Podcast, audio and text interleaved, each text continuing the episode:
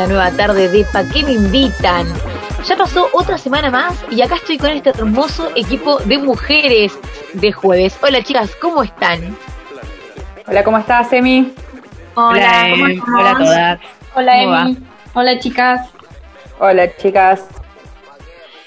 Bien, para quienes se están sumando por primera vez, les contamos que este programa es movilizador, cuestionador y puede que hasta incómodo, pero necesario. Y pueden escucharnos por donde, Delphi. Les recordamos que nos pueden escuchar por nuestra app que es Radio Viral para Android, la descargan y si no pueden escucharlos en escucharnos en nuestra página web www.radioviralcomunitaria.com. En el último programa estuvimos charlando sobre pornografía, tuvimos dos entrevistas súper copadas y hoy nos ponemos un poco más serias porque vamos a estar hablando de la situación habitacional. Tenemos entrevistas, música y mucho, mucho más, como siempre. Nos pueden escuchar todos los jueves de 18 a 20 horas y si no llegas, tenemos la repe los días sábados a las 19 horas. Pero primero, lo primero, un recorrido por las noticias de los últimos días. Bueno, eh, el martes se cumplieron 10 años de la muerte de Néstor Kirchner. El 27 de octubre del 2010 nos enterábamos del fallecimiento de él. Cuando asumió en 2003, el país estaba en una fuerte crisis económica y social. Veníamos de la crisis del 2001 y en ese contexto el tipo fue la esperanza de un país mejor.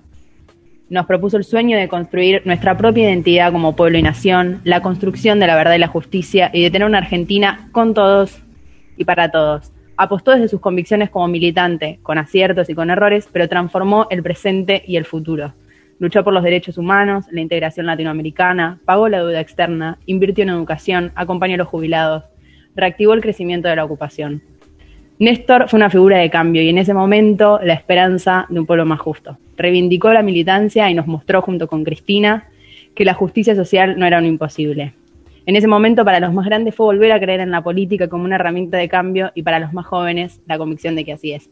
Por eso hoy lo seguimos recordando y yo con mucho cariño. Sí, así es, Tama. La verdad que es eh, muy emotivo escucharte y es muy emocionante ver eh, la reacción, videos que estuve viendo eh, eh, donde se lo despedía, donde se lo recordaba. Yo no soy kirchnerista, pero acompaño en el saludo a las compañeras y a los compañeros, a mi compañera personalmente de este programa, Tama, eh, en este recordatorio. Me uno a la lucha eh, con ellas en este momento, sabiendo que tenemos muchos puntos en común en esa lucha. Eh, que los ideales que, defendemos en conjunto los ven referenciados en esa figura de Néstor que hoy recuerdan. Para mí, sin duda, no se puede pensar, como decías vos, Tama, ese gobierno de Néstor sin hacer hincapié en la crisis del 2001, ¿no? Y sin esas grandes luchas que encabezó el pueblo a lo largo de toda la década de los 90. Esas luchas desencadenaron una gran pueblada que fue la del 2001, que logró sacar a un presidente, a un gobierno que era hambreador, que era entrevista y que profundizaba la dependencia y el endeudamiento que, que, que se dio durante todo el menemismo en los 90, que fue terrible. Eh, para los que lo vivimos como niñez, eh, esta fecha eh, triste para muchos compañeros y compañeras también hay que resaltar, es la fecha de, coincide con la fecha del triunfo del Frente de Todos en las urnas. Creo que las y los jóvenes encontramos este último tiempo en ese espacio, un espacio de referencia, desde el cual hoy le hacemos frente a los sectores que buscan profundizar la dependencia, el latifundio y un modelo de sometimiento. Creo que hoy con la pandemia son muchas las jóvenes y los jóvenes que se preguntan acerca de cómo construimos un proyecto eh, soberano donde haya inclusión, donde haya pan, tierra, techo y trabajo. Y creo que eso no se logra sin protagonismo popular y sin lucha, por eso también cité todo el recorrido que, que arribó en ese 2001 y creo que hay que seguir peleando para, para unir al campo popular en ese camino a todas, a todos y a todes eh, no solo a los que integramos el Frente de Todos, sino que tiene que ser todavía más amplio porque eh, se tiene que sumar eh, todavía más, porque hoy, eh, donde la discusión de la salida de la crisis agudiza las contradicciones, tenemos que fortalecer la unidad para que el pueblo tenga herramientas que le permitan seguir luchando por su liberación. Bueno, qué bueno, chicas, qué buenas palabras. Eh, bueno, nos vamos a Chile.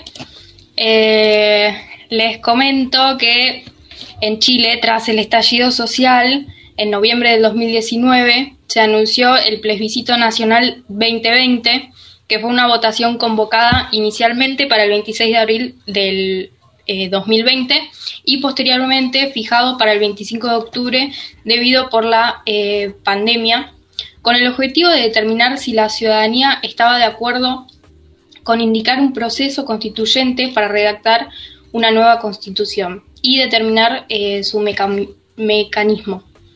El actual presidente chileno, Piñera, calificó a este triunfo como un triunfo de la ciudadanía y la democracia. La aceptación de un 78% de los ciudadanos por reemplazar la actual constitución que había sido redactada durante el régimen militar de Pinochet, que duró desde 1973 hasta 1970, esta vez los chilenos optaron por una convención constitucional que estará formada por 155 ciudadanos, con paridad de género, elegidos en su totalidad por el voto popular.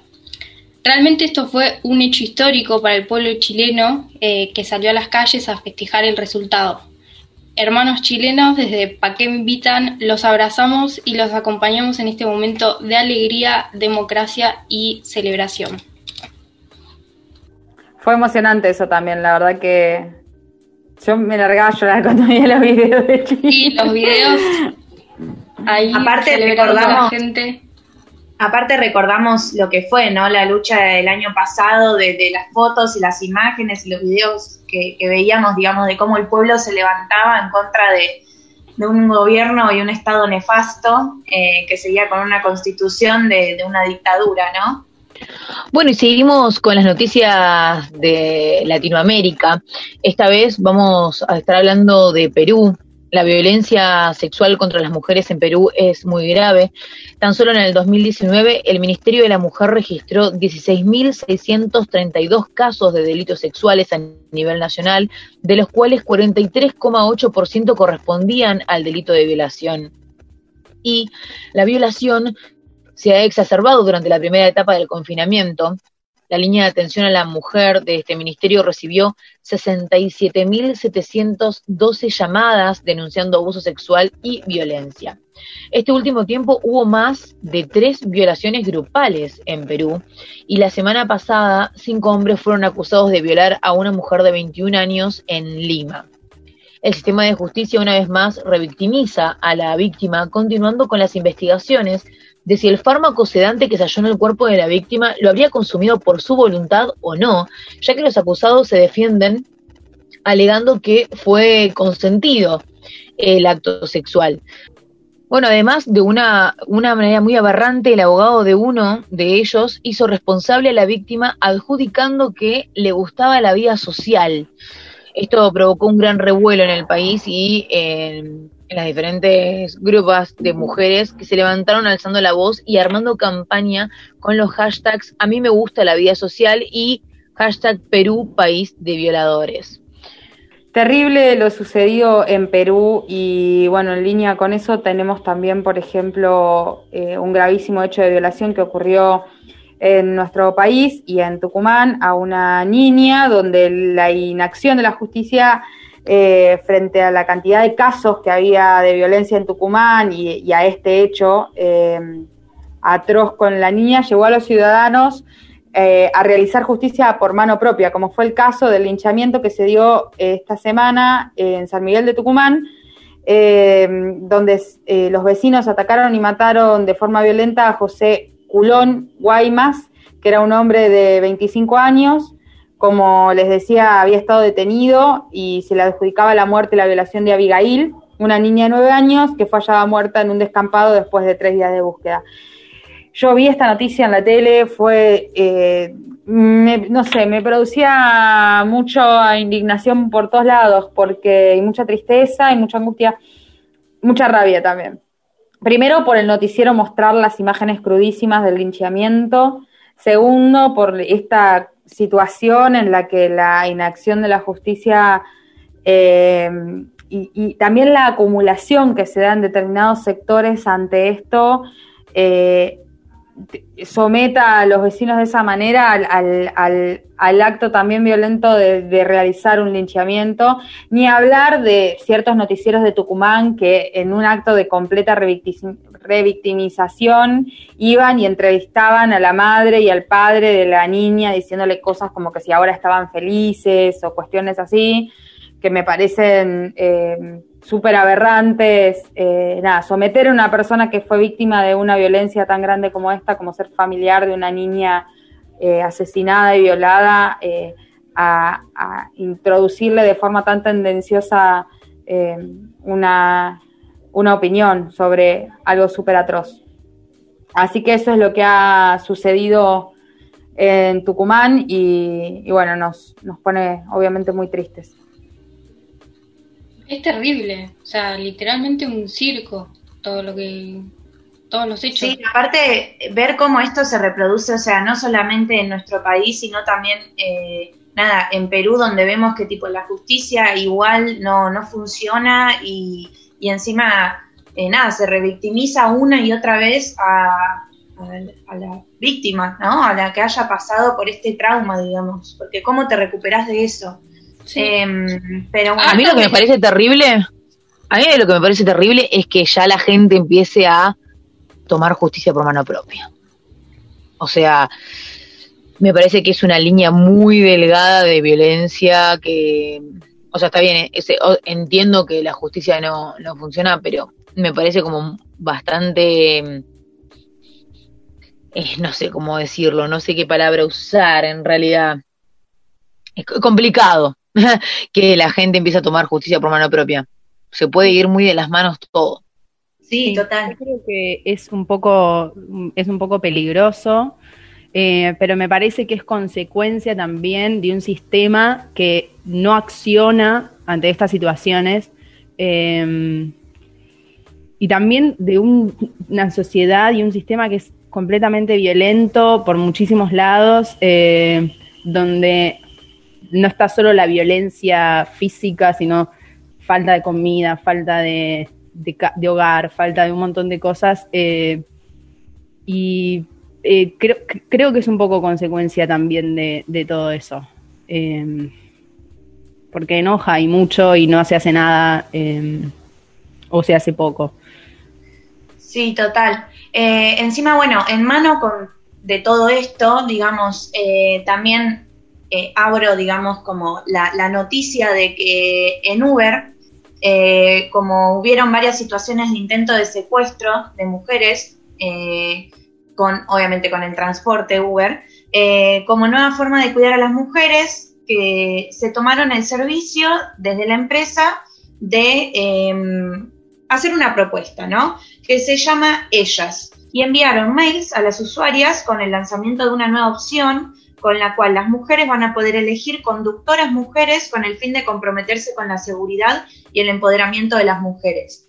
Eh, acá también vemos un poco, ¿no? De, cómo también estas cosas se repercuten y aparte, obviamente, una aplicación como Uber que usamos básicamente un montón de personas eh, y bueno, de sentirnos también un poco seguras también en el momento de, de saber eh, con quiénes nos vamos y también eh, dependiendo la hora y todo, pero bueno, también digamos como que esto tiene sus pros y sus contras, pero bueno, lo vemos como un avance también.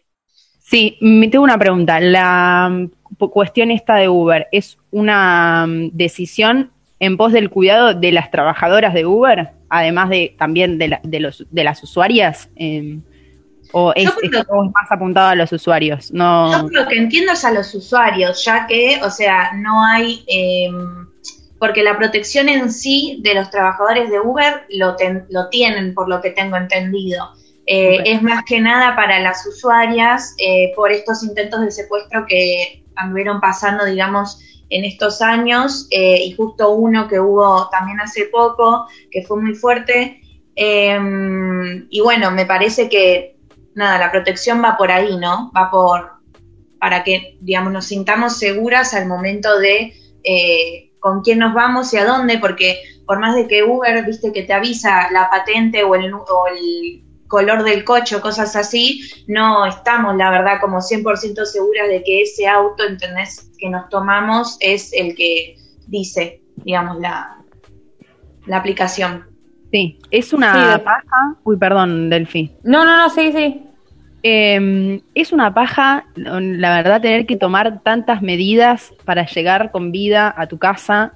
Eh, si quieren, igual, ahora podemos como repasar algunas cosas eh, que quizás ya todas sabemos, pero que está bueno como nombrarlas para como los cuidados o, las precauciones que podemos tener ante estas situaciones.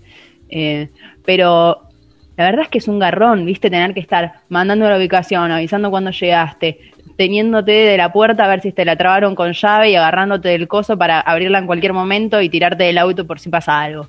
estar ya subirte al auto, ya subirte al auto pensando en las posibilidades de tirarte en caso de ser necesario. Es un montón. Sí, aparte de que vemos cómo todavía se siguen tomando medidas de seguridad para la víctima o para la usuaria, pero no eh, medidas de justicia para la persona que llegue a, hacer eso, a ejercer la violencia, ¿no? O sea, como vemos en todos estos casos, tanto lo de violación o tanto lo de Uber o lo que sea, se sigue mandando medidas de seguridad para nosotras y no una justicia que posta ponga eh, leyes y todo para que nosotras estemos seguras y se lo meta en cana o, o mismo se posta ejerza la justicia eh, a esas personas. O sea, me parece... Sí, ni hablar del hecho de catalogar de empoderamiento, eso sí también lo quiero señalar, cada vez que se toma una medida que supuestamente nos haga sentir seguras por estar entre nosotras. La verdad que nosotras marcamos que en aquellos espacios donde estamos entre nosotras, por supuesto que nos fortalecen, porque porque hay un sistema que lo ha evitado, digamos, eh, el hecho de percibirnos como colectivo, y eso por supuesto que nos empodera, pero que las mujeres tengan acceso al trabajo en igual forma que los varones, como podría ser pensado el hecho de que haya más choferes en los Ubers o más choferes en los taxis o más choferes en los bondis, en todo lo que es el transporte, eh, no, es una cuestión de empoderamiento, es una cuestión de justicia eh, y que las... Mujeres terminemos tratando de elegir choferes mujeres para sentirnos seguras, no nos empodera. Habla de lo terrible que es eh, y el crecimiento de la violencia hacia nosotras. Eh, de eso habla. Hay que poner blanco sobre negro en ese sentido. Y también aprovecho este momento porque hablamos de Uber con total naturalidad. Yo sé que es algo que está instalado hoy por hoy en la sociedad, muchos lo usamos, eh, pero bueno, tampoco hay que dejar de nombrar como el conflicto que hay a partir de la eh, llegada de esa aplicación a la Argentina y lo, que constituye esa aplicación en tanto eh, sistemas de trabajo que no son, ¿cómo decirlo?, como los más son negreadores, no me salía la palabra. Entonces, digo, porque ¿Cómo? Precarizados, ahí está. precarizados. Se me había ido la palabra, pero bueno, no, también para tenerlo en cuenta y enmarcarlo, porque si no lo asumimos y ya lo aceptamos, bueno, también hay que eh, tener eso en cuenta. Además de la perspectiva de género de, esta noticia. Sí, total. Todo eso, cuando viene una empresa y te pinta algo como que te, va a ayudar y es la empresa del bien y, y bueno, todo lo que dijiste, Delphi, o sea, no me estás ayudando un carajo, estás eh, poniendo en tema un problema que, que, hay que resolverlo directamente de raíz. Sí, en general las empresas no son eh, los sujetos más eh, amables y buen intencionados del mundo, también hay que decirlo. No, sí, más está decir que no estamos cayéndole a los trabajadores de Uber. No, no, no, no, no, no, es directamente a la empresa y, y, claro, total, total. Bueno, y para cerrar, tenemos una última noticia eh, que viene desde Uruguay, eh, a nuestro querido Pepe Mujica, eh, que bueno, es el expresidente uruguayo que con 85 años abandona la política y se retira con este discurso. Ahora lo vamos a pasar, pero todavía tenemos tanto que aprender y sobre todo los políticos tendrían que aprender más de él eh, ya que gobernar es estar con la gente y no en los despachos. Y bueno, lo escucho. Sinceramente me voy porque me está echando la pandemia. Ser senador significa hablar con gente y andar por todos lados. El partido no se juega en los despachos. Y estoy amenazado por todos lados, ya por vejez y por padecer una enfermedad inmunológica crónica. Que el odio termina estupidizando porque nos hace perder objetividad frente a las cosas. El odio es ciego como el amor, pero el amor es creador y el odio nos destruye. Y lo único permanente es el cambio. La biología impone cambio, pero también tiene que haber una actitud de cambio, de dar oportunidad a nuevas generaciones, construir, ayudar a construir el porvenir, ya que la vida se nos va y es inevitable, pero las causas quedan. Y le quiero transmitir a los jóvenes, hay que darle gracias a la vida. Triunfar en la vida no es ganar. Triunfar en la vida es levantarse y volver a empezar cada vez que uno cae. Gracias. Gracias, señora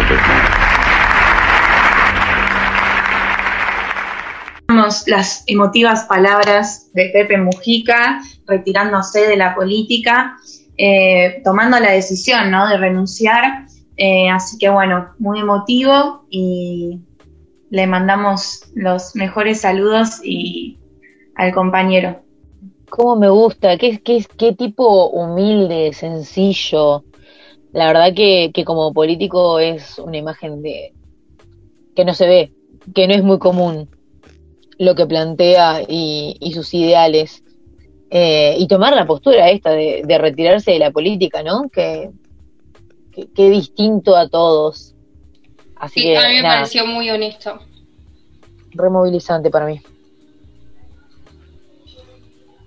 Sí, es muy hermoso escucharlo siempre a Pepe. Eh, es muy, muy humano cuando habla. Habla desde, desde sus, desde sus errores y desde sus aciertos, y eso es muy valioso y es muy hermoso. Y que hable también del lugar de los jóvenes en la política, de dar espacios. Eh, realmente es, muy lindo. Y, y, nada, y me parece que, me, o sea, me da mucha pena que no lo podamos seguir escuchando de la misma manera, eh, pero imagino que lo vamos a seguir escuchando y que lo vamos a seguir eh, disfrutando lo que, lo que esté. Eh, Bueno, dicho todo este repaso de noticias, nos vamos con un tema para mover un poco el cuerpo y salir de todo esto, para encarar el debate y las entrevistas que vienen a continuación. Soy soy lo que dejaron, soy toda la sobra de lo que se robaron. Un pueblo escondido en la cima, mi piel es de cuero, por eso aguanta cualquier clima. Soy una fábrica de humo, mano de obra campesina para tu consumo. Frente de frío en el medio del verano, el amor en los tiempos del cólera, mi hermano. El que nace y el día que muere, con los mejores atardeceres. Soy el desarrollo en carne viva, un discurso político sin saliva. Las caras más bonitas que he conocido. Soy la fotografía de un desaparecido, la sangre dentro de tus venas. Soy un pedazo de tierra que vale la pena una canasta con frijoles. Soy Maradona contra Inglaterra, anotándote dos goles. Soy lo que sostiene mi bandera, la espina dorsal del planeta en mi cordillera. Soy lo que me enseñó mi padre. El que no quiere a su patria no quiere a su madre. Soy América Latina, un pueblo sin pierna pero que camina. Oye, no puedes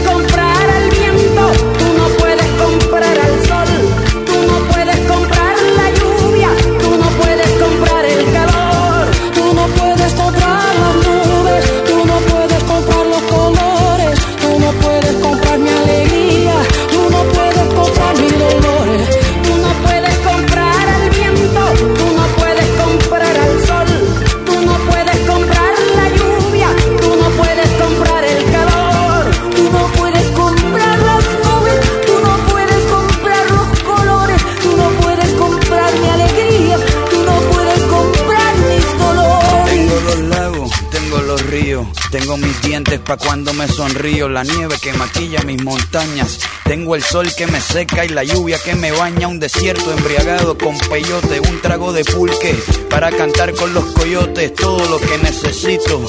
Tengo a mis pulmones respirando azul clarito. La altura que sofoca. Soy las muelas de mi boca, mascando coca. El otoño con sus hojas desmayadas, los versos escritos bajo la noche estrellada. Una viña repleta de uva, un cañaveral bajo el sol en Cuba. Soy el mar Caribe que vigila las casitas, haciendo rituales de agua bendita. El viento que peina mi cabello. Soy todos los santos que cuelgan de mi cuello. El jugo de mi lucha no es artificial porque el abono de mi tierra es natural. Tú no puedes comprar el viento, tú no puedes comprar el sol, tú no puedes comprar la lluvia, tú no puedes comprar el calor, comprar los colores, tú no puedes comprar mi alegría, tú no puedes comprar mis dolores. Não se pode comprar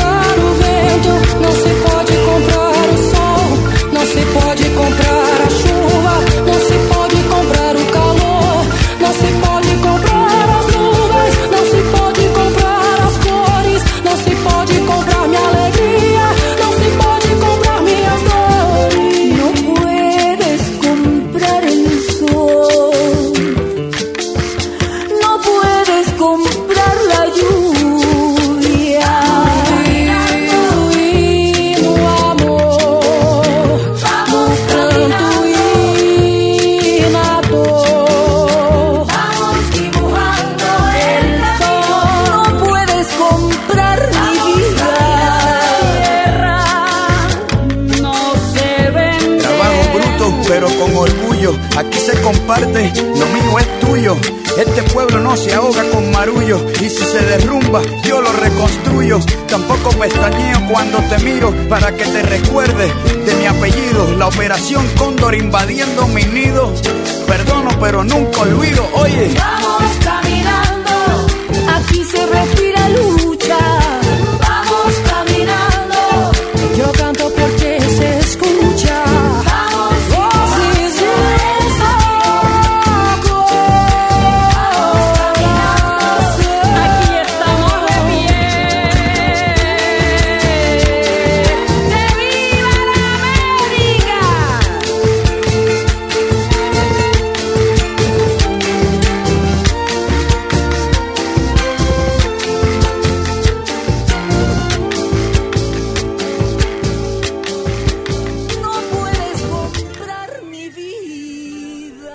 Continuamos acá en Pa' que me invitan y estamos en este día, como decía Emi, que vamos a abordar el tema del hábitat y la vivienda.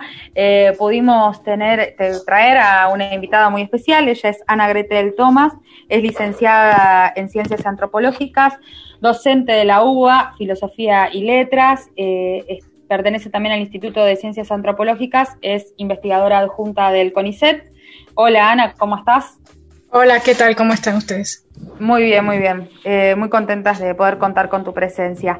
Queríamos preguntarte, como te decíamos fuera de micrófono, eh, muchas de las problemáticas y debates que traemos acá al programa, nosotros eh, evidenciamos que, están atravesadas justamente por, por un desarrollo histórico, social y cultural, sobre todo cuando hablamos de todo lo que tiene que ver con problemáticas de género atrás, siempre eh, hay que pensar eso, hay que traerlo. Y bueno, eh, no es para menos a la hora de pensar eh, el hábitat y la vivienda, por eso queríamos, para arrancar este, este pequeño debate, esta charla, preguntarte cómo ve la antropología y dentro de eso cómo ves vos el problema del hábitat o cómo se encuadra. Eh, sí, bueno, desde la antropología, eh, el tema del hábitat, eh, yo sigo una antropóloga italo-mexicana, Angela Giglia, que plantea una, una concepción bastante amplia antropológica en el sentido de que eh, ella afirma que habitar no es igual a residir, no es igual a fijar el lugar de residencia en un espacio, sino que tiene que ver con la domesticación, la humanización de un espacio dado, eh, el poder establecer significados, el poder dotar de sentido a un espacio dado y el sentirse eh, a gusto, el sentirse cómodo, el sentirse incluido. Eh, tiene que haber, digamos, un sentimiento de pertenencia para que uno diga que habita un espacio, ¿no? En ese sentido, se puede habitar sin residir y se puede residir sin habitar.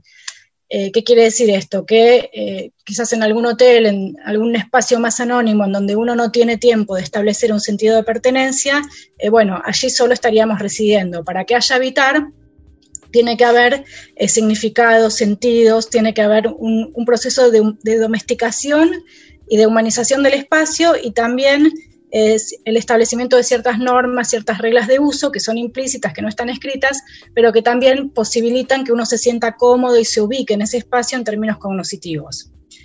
Eh, entonces, bueno, esto no sé si, mm, eh, por supuesto que lo podemos relacionar con el tema de, eh, feminismo y con la perspectiva de género, en el sentido de que no siempre las mujeres habitamos los espacios, ¿no? el espacio urbano, el espacio doméstico, están atravesados por relaciones de poder y por relaciones que tienen que ver eh, con el patriarcado. Y esto es interesante, ¿no? Porque esto afecta no solamente al espacio público, sino que desde la mirada dominante, en donde se tiende a, considerar desde la modernidad en adelante al espacio privado, al espacio doméstico, al hogar, como el ámbito por excelencia de la femenidad, de la mujer. En realidad allí también hay relaciones de poder y en realidad allí también hay relaciones de sometimiento que tienen que ver con el patriarcado porque se da, digamos, una especie de paradoja que tiene que ver con el hecho de que eh, no solo la, ciudad, sino las viviendas son diseñadas, son planificadas y son, digamos, estructuradas desde la mirada dominante masculina, desde disciplinas como la ingeniería, como la arquitectura. Eh, y bueno, luego eh, las que históricamente han, digamos, se han hecho cargo de la esfera doméstica son las mujeres.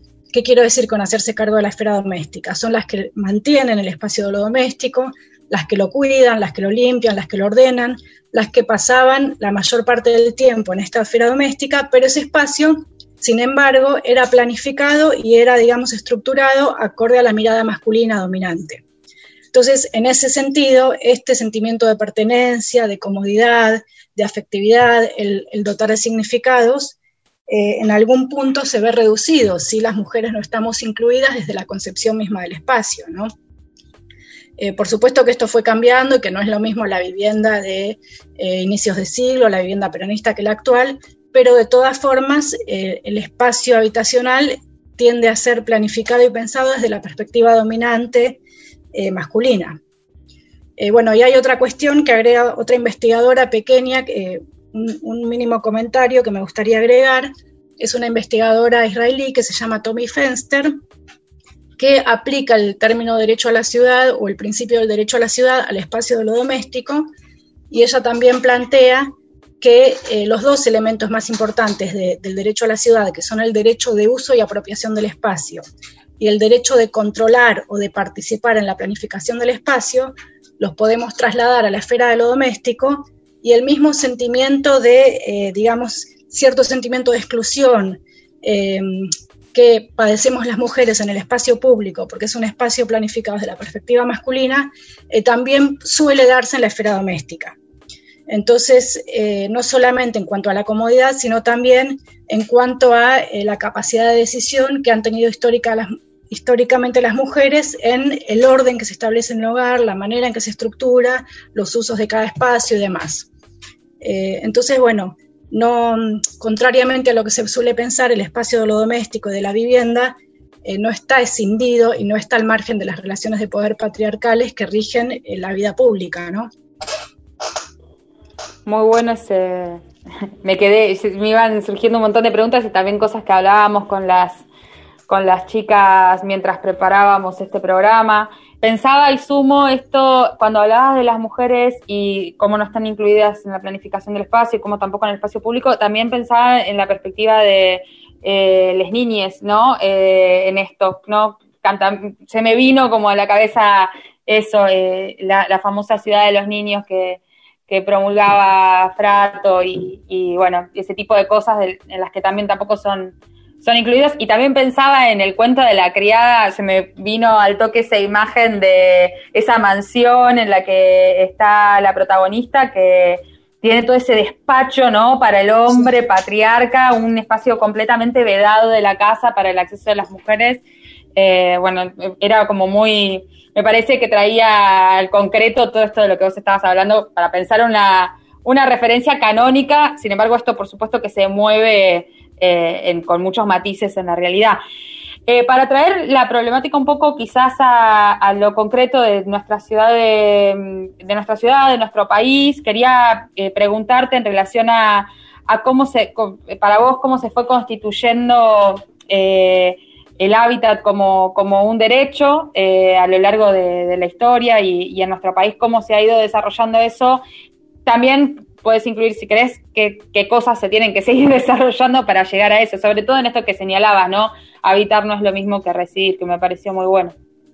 Claro, eh, bueno, lo de la perspectiva de los niños, o los, eh, sí, eh, incluso lo podemos trasladar a los adultos mayores, las personas con capacidades diferentes y demás. El espacio, tanto público como privado, está estructurado y diagramado desde la óptica dominante, que es el varón blanco, clase media, el, el, ciudadano ideal o modelo de mafia, ¿no? Eh, todas las alteridades, todas las diferencias respecto de, ese patrón o de ese modelo hegemónico eh, tienden a quedar invisibilizadas y excluidas o, tienen menores capacidades de apropiarse eh, del espacio, ya sea del público o del doméstico. Por supuesto que en esto hay matices y diferencias acorde a, los distintos tipos de espacios y demás y clases sociales, pero en general tiende a ocurrir eso. Y otra cuestión, además de no tenderse a incluir los derechos o las necesidades de los niños, eh, que se las relega, igual que se relega a la mujer, ¿no? En la cocina y el lavadero siempre quedaba en el lugar más relegado, más oscuro, y a los niños tampoco se les da el espacio que efectivamente necesitan eh, en, el hogar, en la vivienda. Podemos pensar en, los sectores populares, en los hábitats populares. Eh, ¿Cuántas son las mujeres o cuántas son los núcleos domésticos que albergan no una familia tipo, sino eh, varias generaciones, ¿no? La familia extendida, la madre, la abuela, eh, la nieta y una familia extendida que, bueno, puede incluir distintos tipos de familiares, de parientes. Eh, bueno, ¿cómo, ¿cómo, está estructurado? ¿Cómo se piensa la vivienda desde la arquitectura, desde el urbanismo y desde las políticas, como la familia tipo, compuesta por una pareja heterosexual, la familia monógama, patriarcal, modelo, ¿no? Se sigue planificando desde allí. Eh, esto como comentario. Luego, yendo al tema de eh, la constitución de, la vivienda como un derecho, por supuesto que es un proceso larguísimo que, no podríamos describir acá, pero sí se empieza, digamos, a discutir el tema de la habitación obrera de la mano del industrialismo, el surgimiento del proletariado, empieza a surgir este problema de, bueno, del hacinamiento, de la promiscuidad, de que vivían en condiciones eh, infrahumanas los trabajadores, podemos citar el famoso texto de la conformación de la clase obrera en Inglaterra de Engels, donde él describe estas condiciones. Eh, y bueno, se comienza a discutir sobre la necesidad de eh, dotar de una vivienda eh, más o menos decorosa a los trabajadores. Y, bueno, para que sea más funcional, digamos, al sistema capitalista, para prevenir enfermedades, epidemias y demás, y a su vez para moralizar y para tiene un tinte muy pedagógico, ¿no? El tema de la vivienda obrera de la vivienda a los trabajadores, asegurar el, derecho a la vivienda a los, a los sectores eh, populares o los trabajadores, está pensada también desde una mirada disciplinadora, eh, hegemónica, de clase media y masculina. Entonces, eh, fue un proceso muy largo, pero que no estuvo desprovisto de un tinte, un matiz pedagógico, moralizador y civilizatorio, ¿no? Entonces, bueno, esto empieza a fines del siglo XIX, en nuestro país se, afirma con el peronismo, pero bueno, es interesante también pensar que eh, en el 49, cuando se introduce el derecho a la vivienda en la constitución eh, del peronismo de ese momento, también las viviendas, el famoso chalet californiano, está diagramado y está diseñado en función de la familia tipo, monógama, eh, el trabajador y sus hijos, sus dos hijos, ¿no? sus dos niños. Entonces, bueno, es un proceso largo, es un proceso complejo, pero que está muy vinculado al desarrollo del sistema capitalista, a las necesidades de la industria y a esta mirada civilizatoria y, eh, digamos, eh, moralizadora. ¿Cuál sería para vos eh, una, un camino, una perspectiva nueva desde la cual se podría abordar en un momento donde, bueno, eh, por la situación de crisis y de la pandemia eh, que, agudizó las, contradicciones y, la, y, remarcó ¿no? como la, gran eh, necesidad de accesibilidad a un montón de cosas, no solo el hábitat, pero eh, eso también. ¿Cómo ¿Qué nos permitiría pensar eh, una vivienda digna, un hábitat de calidad eh, y, con una perspectiva eh, de inclusión, ¿no? sino que contemple otras formas de, proyectos de convivencia, de sustentabilidad de, los seres humanos? Claro, sí, bueno, la pandemia puso ¿no? de manifiesto todas las falencias y todas las deficiencias que, que tiene la estructuración del espacio, además del trabajo, bueno, y otras cuestiones. Eh, pero bueno, en primer lugar, eh, no podemos pensar la vivienda como algo unívoco que se ajuste a un patrón único, porque hoy eh, la institución familia ha variado tanto y se ha ido transformado tanto que no podemos pensar la vivienda solamente en función de la familia monógama, heterosexual, padre, madre, hijos, sino que tenemos que tener en cuenta todas las diversidades, todas las alteridades con respecto a ese modelo, a esa norma. Entonces no, puede haber un patrón único, tenemos que pensar en sistemas o en modelos mucho más flexibles o en, diversas eh, alternativas, ¿no? Eso en primer lugar. Eh, en segundo término, yo no pienso hoy en día tanto la vivienda como derecho en el sentido liberal burgués, porque bueno, también los derechos tienen una, un origen y una, un proceso de conformación que están muy ligados a, esa, a ese modelo de familia, a esa mirada masculina, al patriarcado, entonces, eh, me gusta más pensarla como un recurso porque también la idea de derecho suele estar muy eh, emparentada a eh, la propiedad privada individual.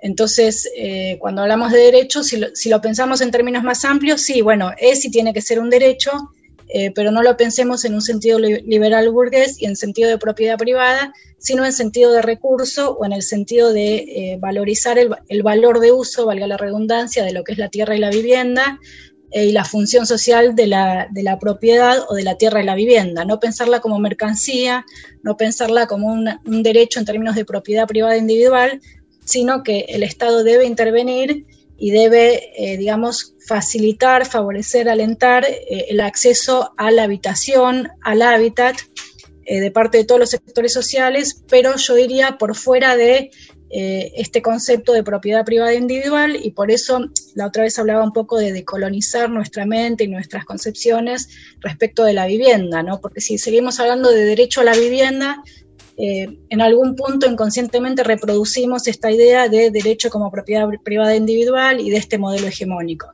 Si pensamos derecho al hábitat, eh, derecho a la habitación, como se decía a fines del siglo XIX, u otras fórmulas quizás estamos abriendo un poco, ¿no? Esta, esta mirada, deconstruyendo un poco eh, eh, el, paradigma que, en nuestro país se, concretó, eh, bueno, ya desde fines del siglo XIX, con, con el liberalismo capitalista burgués, y bueno, luego, si bien posibilitó el peronismo el acceso a la vivienda a los trabajadores, para ese momento fue un avance absolutamente valorable eh, y sin desdeñarlo, hoy el contexto es otro y hoy en día no podemos pensar en el derecho a la vivienda de los trabajadores porque hoy en día los trabajadores asalariados de la época del peronismo son muy pocos, ya prácticamente no tenemos una sociedad salarial, tenemos precarización, eh, trabajo informal, economía popular y para esos sectores es imposible acceder a la vivienda en propiedad.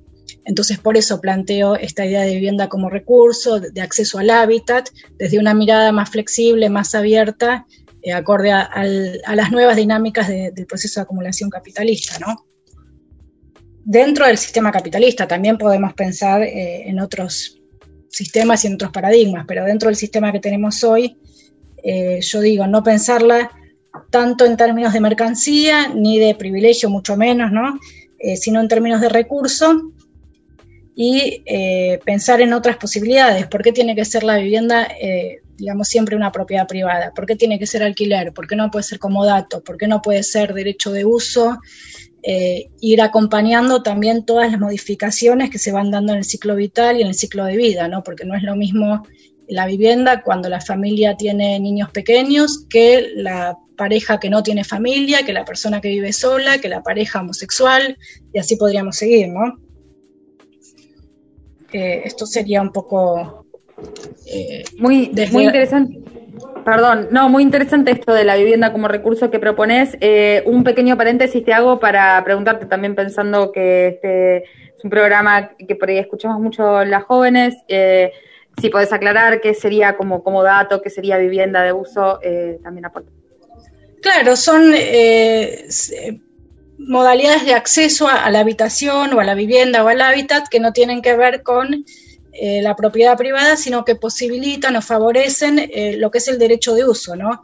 Eh, el acceso en la forma de préstamo, en, la forma- en otras modalidades que no están tan mercantilizadas y que permiten que, por ejemplo, en otros países las personas mayores o las madres solteras que no pueden acceder ni siquiera a un alquiler tengan acceso a un tipo de hábitat o de habitación por un tiempo dado hasta que superan esa situación, eh, pero que son relaciones que no están tan mercantilizadas.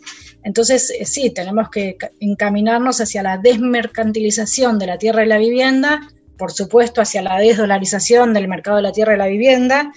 Eh, parece ciencia ficción esto, estamos muy lejos, pero bueno, en algún momento eh, se está agudizando tanto esta problemática y además se vuelve tan necesario por un tema de salubridad y demás que la población acceda a una vivienda sana, digna o a un hábitat digno, que yo creo que en algún momento, eh, y además de la mano de los movimientos sociales y de todas las luchas y de todos los eh, cambios que, que se pueden promover eh, desde abajo, creo que bueno, se, tiene que empezar a instaurar otra concepción de- del hábitat, ¿no? No tanto como mercancía, no tanto como privilegio o como propiedad privada, sino como derecho de uso usufructo.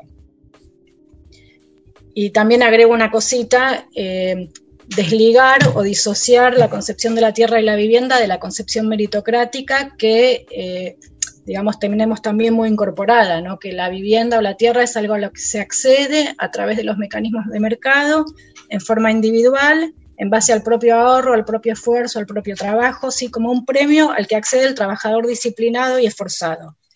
Eh, hoy en día la verdad es que ningún trabajador con un sueldo eh, mediano va a poder acceder a la vivienda en propiedad o ni siquiera a veces en alquiler en base al propio esfuerzo. Ahí necesariamente eh, son las políticas públicas y el Estado el que tiene no solamente que edificar viviendas materiales, sino desmercantilizar este mercado, valga la redundancia, y a su vez intervenir eh, de otra manera, digamos, desalentando la especulación inmobiliaria, desalentando la vivienda ociosa y todos estos mecanismos eh, que también hacen que, para los sectores populares eh, y medio bajo sea imposible tener un hábitat, acceso a un hábitat adecuado, ¿no? No es solamente edificar viviendas, sino desmercantilizar este campo, esta área.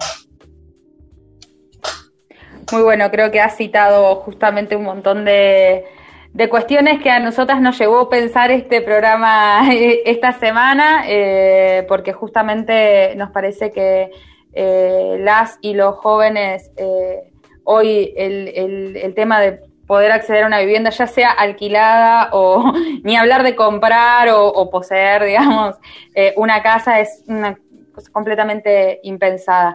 Y bueno, este recorrido que hiciste y sobre todo lo que señalás con, con, estas eh, perspectivas que se, que, se pueden llegar a abrir y que creo que eh, se van abriendo en la medida en que, en que se van desatando luchas para que eso se, se dé, ¿no? Porque se da en un marco donde, donde eso no, no está, no va a llegar por arte de magia, eh, y eso lo estamos viendo, digamos, en, la situación actual, eh, creo que, nos, abre un montón de perspectivas para seguir pensando y haciendo y preguntándonos. Así que te queríamos agradecer por haber estado acá con nosotras y más que, eh, por supuesto, estás más que invitada a, volver cuando quieras a seguir ampliando. Te dejamos cerrar agregando lo, lo que quieras comentarnos y, y esperemos volver a encontrarnos. Sí, bueno, gracias por la invitación. Es un debate que creo que hay que dar. Lo que sí quería agregar, eh, el tema de la, perspectiva de género con, con, relación al hábitat y la vivienda y las diversidades sexuales y demás. Eh, lo que sí quería agregar es que no hay recetas, no hay una fórmula unívoca y que esto es algo a construir, a debatir colectivamente.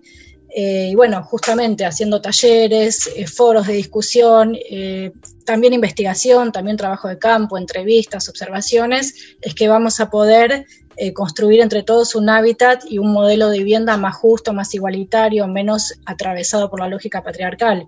Pero no hay una receta y yo no te podría decir, bueno, la vivienda tiene que ser así o tiene que ser planificada así, sino que esto, bueno, creo que en eso estamos, ¿no? en, en deconstruir este modelo liberal burgués patriarcal y empezar a pensar en modelos alternativos en donde las mujeres estemos incluidas, pero también los niños, también la, las personas eh, adultas mayores, eh, también, bueno, todas las diversidades que tienen que ver con lo corporal, eh, bueno, y que toda la diversidad que no se ajuste a ese patrón o a ese modelo único que tiene que ver con la masculinidad, la juventud, la etnia blanca, ¿no? la clase media, media alta, esto, que es un, un tema a debatir y a construir. Buenísimo, muchas gracias Ana por estar con nosotras. Gracias a ustedes. Ella fue Ana Gretel Thomas, profesora de la Facultad de Filosofía y Letras, es antropóloga e investigadora del CONICET. Hemos contado con su aporte en este programa y esperamos volverla a tener con nosotras.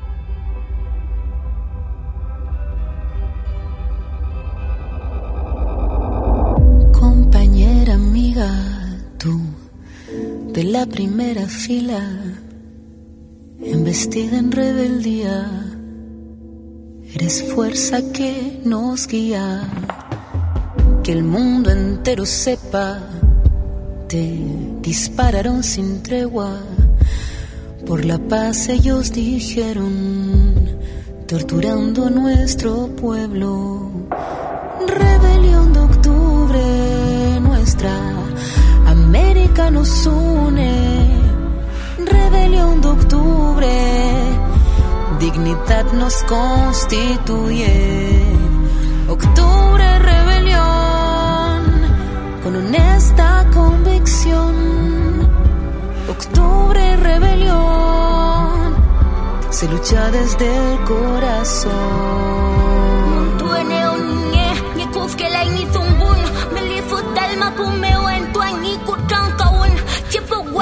Aquí ni evita ni we shantu fameo, amule peinkaun, wuran wi mari shiweo.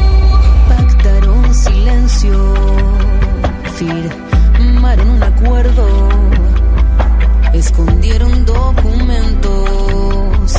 Dime tú quién es violento, mientras nuestros muertos, sin justicia ni presos, vida alzaremos. Rebelión de octubre, nuestra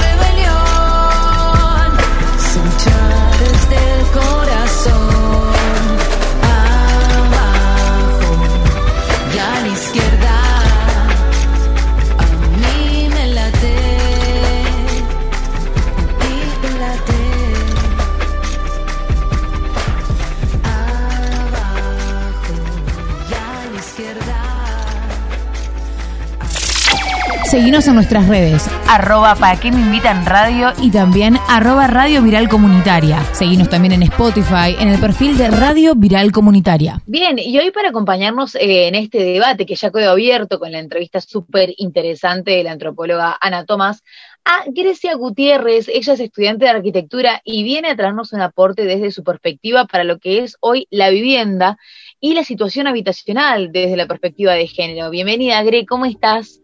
Hola, buenas. Muchas gracias por invitarme. Eh, la verdad, nada, estoy muy agradecida. a ver si puedo dar un poco de mi aporte.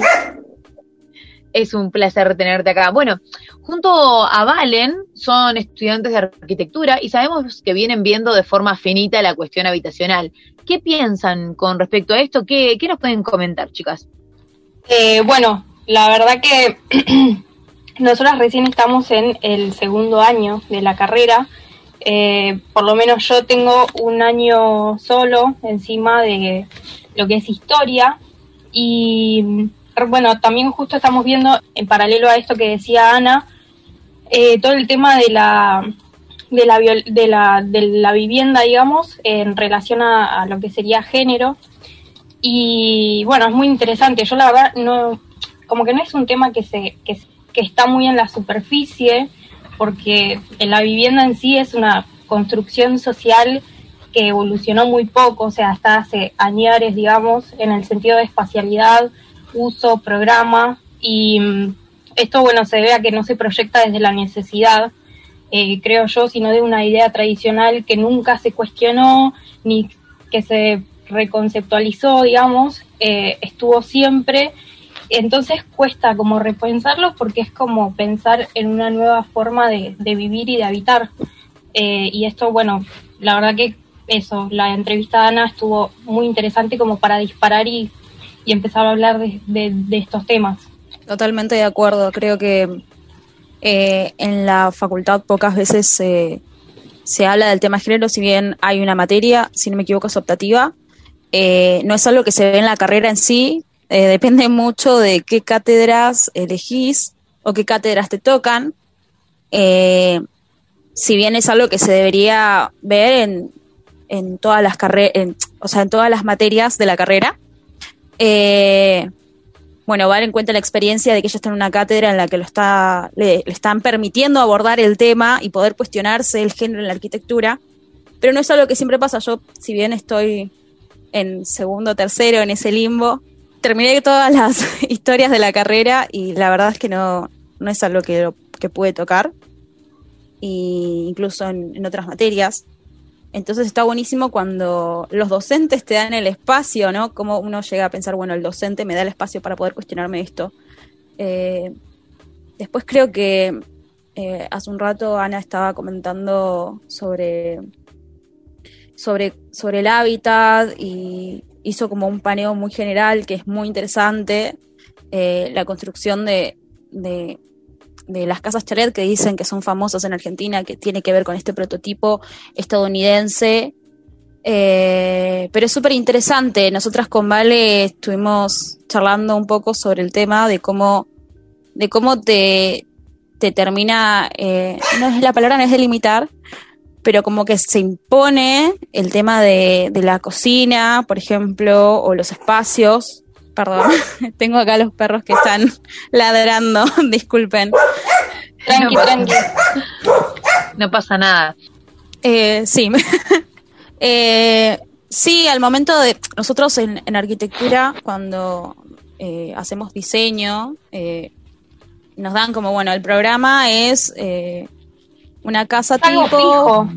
Es algo fijo que, que, que en realidad que ni siquiera está, eh, que te lo tienen que decir porque ya estás como chipeado de decir, bueno, acá la cocina, acá el baño, acá las, las habitaciones. No es que te lo pones a repensar antes de ponerte a diseñar. Y eso falta un montón en, en el tema educacional, eh, que se empiecen a incorporar o que por lo menos te ayuden a pensar en nuevas estrategias o nuevas formas de, repensar todos los espacios. Porque como dijiste, el tema de la cocina, que es el primer ejemplo donde se lo liga, se, liga a, a la mujer, históricamente, porque si hablamos, por ejemplo, de, yo acá tengo como un punteo histórico, eh, que por ejemplo el, en Grecia, estamos hablando del siglo V antes de Cristo, existía la casa dividida directamente en dos, simétricamente, eh, entre los- el sector hombres, que vivían padres, hermanos, o sea, una familia completa,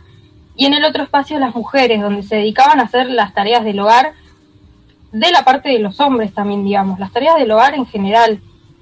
Eh, después, bueno, con la revolución industrial, las mujeres empezaron a ingresar al ambiente laboral, eh, muy pocas igual, no es que fue masivo, y se seguían cargando con estas tareas del hogar, eh, cocinar, limpiar, cuidar a los niños, y entonces por eso es como que la, la cocina siempre estuvo, eh, como que es el primer espacio que, que, que se que se podría llegar a cuestionar, ya que es un espacio generalmente reducido para una sola persona, y bueno, quizás se puede llegar a, a entender como, como un espacio más bien comunitario donde se pueda empezar a ayudar eh, y también esto, como decía Ana, que está en los lugares más recónditos de la casa, el tema de- del lavadero también, eh, qué sé yo, bueno, eso, eh, el tema de repensar los espacios. También, por ejemplo, hay una arquitecta que se llama Ana Puig-Hanner, que plantea un futuro sin cocinas, hablando de este tema, que obviamente no se trata de que eh, no haya cocina, es- se trata de una tesis de investigaciones y propuestas eh, que ella piensa a futuro, eh, donde la cocina eh, es como una carga de valor ideológico que se le dio siempre, eh, una construcción social del ideal de una familia, entonces eh, le pertenece directamente a la mujer, el hombre tiene su espacio quizás en el patio, en la parrilla, y ahí de vuelta se ve dividida esa, esa cuestión de géneros, ¿no? Entonces habla de external- externalizar los trabajos domésticos, que son trabajos que deberían ser remunerados y, pagos. También se habla de, de, bueno, de esta cocina comunitaria en un edificio pensado como eh, repartir eh, las tareas y quizás que haya una cocina reducida en, el- en cada vivienda donde sea mm, eh, muy compacta y tener un espacio comunitario o que quizás haya, no sé, un cocinero o cocinera eh, en un espacio en común, como para también eh, facilitar la, el encuentro, ¿no? El encuentro comunitario. No sé qué, qué piensan de esas opiniones, por ejemplo, de esos... ¿Un cocinero Pensar- comunitario para todo el edificio, decís? Claro, porque habla de eso de, de la remunera, remuneri- bueno, Remuneriza- Remuneración, remuneración, remuneración. remuneración del trabajo, digamos. Claro, ok. Del trabajo doméstico. Del trabajo doméstico. Como para cambiar un poco los papeles también, ¿no? Claro, el tema es que es Cortar difícil pensar pensar en algo porque es algo totalmente nuevo. Claro, Igual que, que arraigado que está, porque yo te digo que sí, me, me sentí, no sé si me sentiría muy cómoda sin tener cocina en mi casa. O sea, capaz que, que, que suena Polémico. muy ar- arcaica, Es polémico. pero a mí me gusta cocinar, a mí me gusta estar en la cocina, me parece que es uno de los lugares donde más eh, soy yo, porque desde, o sea, ca- capaz que ya está reimpuesto y yo en realidad lo tengo en mi chip, pero me sentiría como muy extraña eh, no pudiendo tener mi espacio en mi casa. Ponete a pensar, por ejemplo, los monoambientes de hoy en día, donde la cocina es literalmente dos muebles, eh, uno se siente obligada a conformarse con ese lugar. Y quizás le podés dar tu, tu personalidad, tu toque y tratar de sentirte cómoda cocinando, pero en realidad es como que hay muchas más posibilidades y bueno, si, igualmente si nos ponemos a pensar en cómo hoy en día se, se hacen las viviendas, sobre todo los departamentos, es como ya casi inhumano, ¿no? Claro. Yo pensaba recién cuando vos decías esto de cómo ciertos modelos eh, socioculturales, que bueno, eh, en nuestra entrevistada Ana también lo, lo trajo eh, a colación en, en su exposición, eh, van generando esto como, bueno, el espacio donde va a estar la mujer, el espacio donde está... Cuando dijiste lo de la parrilla para el varón, me dio mucha gracia porque pensé en mis viejos que, que bueno, al día de hoy se siguen haciendo su casa, ¿no? Eh, les ha llevado toda una vida poder adquirirla y después poder habitarla en los términos en los que proponía Ana y, y hacerla propia y, y que garantice el espacio que ellos necesitan para vivir. Eh, y bueno, nada, como mi viejo se pudo hacer su, su parrilla, porque es la parrilla de mi viejo. mi mamá tiene su jardín, porque es el jardín de mi mamá. Bueno, y aparecen esas cuestiones que, que por un lado tienen algo cultural, ¿no? De género, donde vos decís, bueno, hay, hay matrices de, de- de tareas asignadas socialmente, pero también hay algo que, que los ha atravesado y que hace que les guste eso, digamos, ¿no? Eh, qué sé yo, eso no hay que desconocerlo tampoco, en esto que Emi decía, bueno, a mí me gusta cocinar, sí, está, está bien. Eh, no es para caerle al a mí me usuario, digamos. los hombres. Gracias. Gracias por dejarme heteronormada. No, no, a mí me gustan los hombres. Y hay una sociedad heteronormada, yo lucho contra la sociedad heteronormada, eso no quiere decir que me tengo que imponer a mí misma que los hombres me dejen de como digo, no para entender en qué términos uno piensa lo que eh, lo que hay y lo que quiere transformar, ¿no? Porque si no eh, se genera una confusión que no que no ayuda.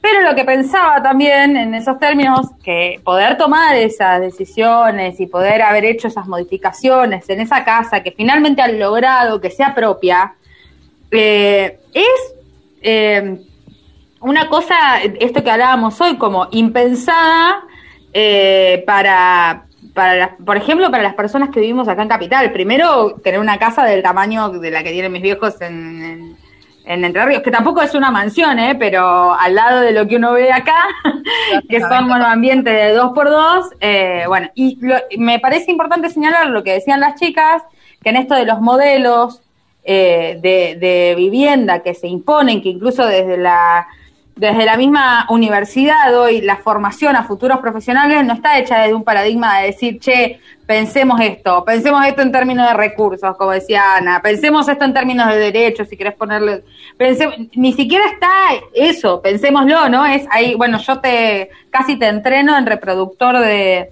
de estos modelos que son los que los que pide el mercado. Y estos modelos que piden el mercado tienen por un lado eh, esto que decía Ana, me parece que, están pensados desde una perspectiva capitalista, patriarcal, eh, liberal, y por otro lado, eh, cada vez están pensadas para sostener más el negocio, por lo menos en las grandes urbes, el negocio inmobiliario, la especulación, digamos, a través de la vivienda, el hecho de poder hacer microviviendas en el menor espacio posible para que, eh, para abaratar costos eh, que no garantizan una buena calidad de vida y, y bueno, y que a su vez esto se está subiendo en un, eh, está siendo cada vez más inaccesible. Incluso ese, esa cosa horrible de vivienda que termina siendo un ambiente de dos por dos con dos hornallas eléctricas y una ventanita, eh, incluso eso se está haciendo completamente inaccesible. Y del otro lado lo que queda son eh, los barrios populares, donde la gente está completamente, cada vez más hacinada y sin poder, eh, nada, tener recursos mínimos como Ni hablar. agua potable, a luz y a cosas que hemos hablado acá, incluso cuando hemos entrevistado compañeras que, que están en la Villa 31, por ejemplo, ¿no? Eso como para traer y también pensar los términos, las cosas en los términos en los que hay que discutirlas, ¿no? Eh, porque si no cuando cuando hablamos de esto, de nuevas perspectivas de, para, para pensar esto, eh, nueva, eh, no sé, la necesidad de repartir la tierra, eh, la necesidad de que las personas puedan acceder a, un hábitat, eh, de que eh, de que eso les sirva para desarrollarse y para y, y que eso eh, signifique una mejora en la calidad de vida de las personas. eh, la, la posibilidad de que eso sea un espacio que, que- contemple y albergue proyectos de, de vivienda, de convivencia y de, y, de, y de desarrollo humano que no sean solamente los establecidos canónicamente, todo eso se discute en el marco de proyectos políticos, no se discute en el marco de eh, las, eh, las individualidades. Me parece que tiene que ver con, con eso, que, la- que las individualidades son eh, tenidas en cuenta en el, en el marco de eso, de, de entender que estamos discutiendo una cosa más grande que, que solamente eh, una misma o uno mismo, tanto para entender la problemática como para pensar una salida. Sí, totalmente. Eh, igual Ana, el estudio de tesis que hace, eh, el, término no cocina lo utiliza como algo más polémico en realidad, porque no plantea exactamente eso, pero eh, utiliza, bueno, esa herramienta como para, bueno, empezar a cuestionarnos, ¿no? Desde el ámbito más académico de la arquitectura.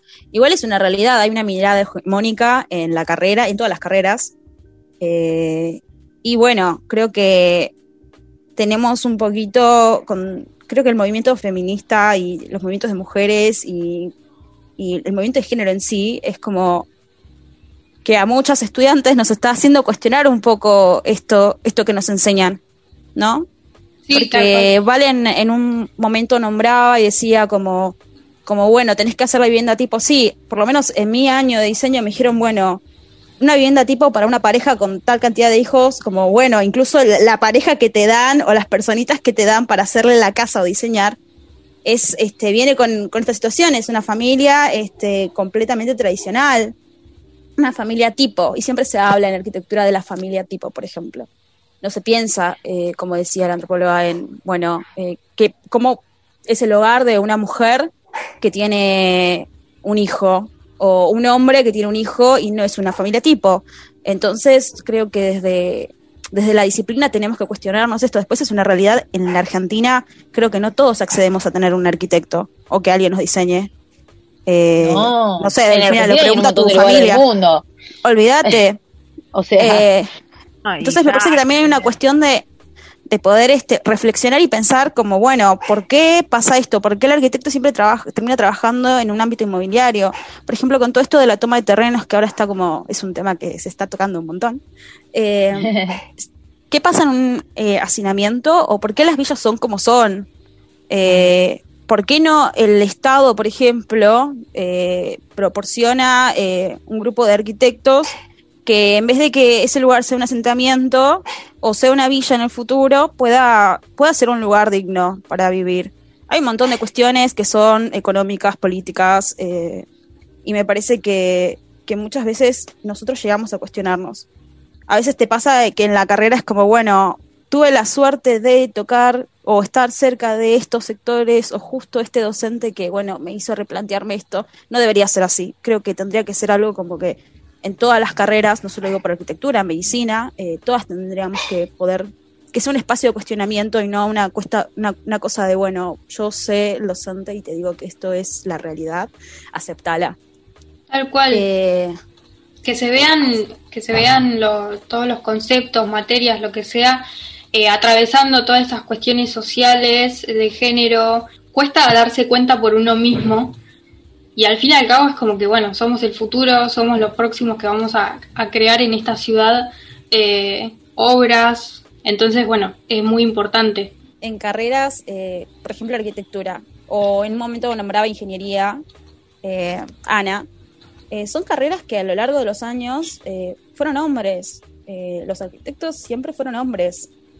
Eh, creo que estamos eh, viviendo un momento en el cual hay arquitectas mujeres y hacen que nos cuestionemos un montón eh, cómo es el habitar, el habitar, que, por ejemplo, cuando uno estudia un poco urbanismo, por lo menos los pocos textos que leí, hay sociólogas muy interesantes que plantean otra perspectiva y son mujeres. Me parece que el rol de la mujer, o no solo mujer, es, ¿no?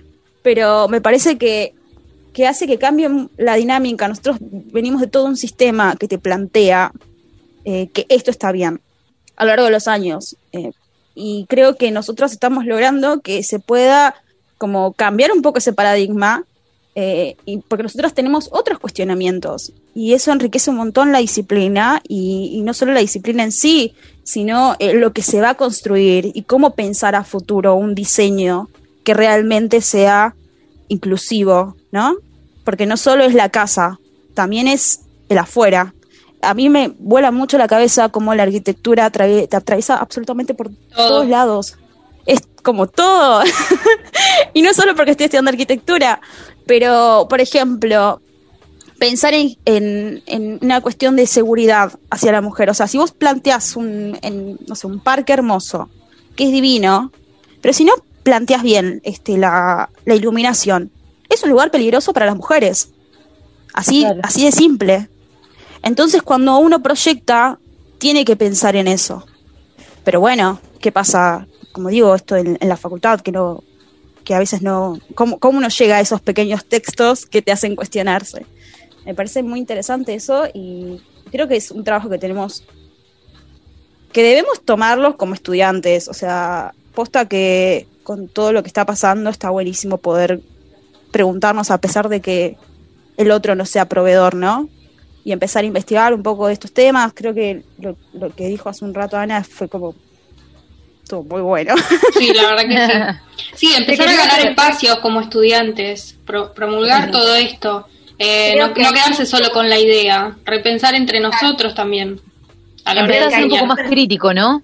Un poco más crítico de, de, de- de lo que se consume en la parte teórica y empezar a, a, bueno, con, con estas nuevas cabezas y reflexiones que se, se van dando con el, con el pasar del tiempo, bueno, cómo, cómo poder ir modificando y cómo poder ir sumando a, porque la arquitectura siempre va a ser como la misma base, pero lo bueno es el avance en el tiempo de aquellas personas que van estudiando y que van a ser como el futuro de los arquitectos.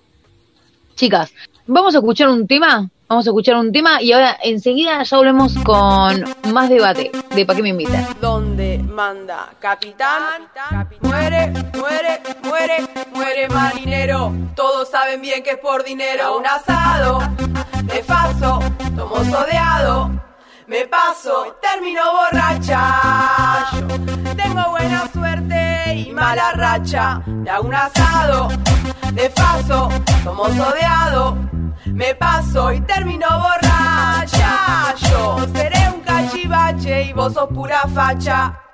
Esto es lo que hay para decir, directo de Gascón que sabe que esto es resistir contra el desalojo y la fuerza de la polis. De todo para todos, que esto es para compartir. Dice así, supe construir un lugar donde vivir, así que nadie me va a convencer de que me tengo que ir. No me voy a ir, esta es mi casa. Vení, pasa, miremos desde la terraza. Cuando te miro todo, todo se me pasa. No hay nada contra la fuerza de nuestra raza. Yo te convido si te falta, a mí me sobra mucha grasa. Nuevo horizonte, mamá, mamá, pasa, asado. Me paso, como sodeado. Me paso, termino borracha. Tengo buena suerte hago un asado. De paso, como sodeado. Me paso, termino borracha.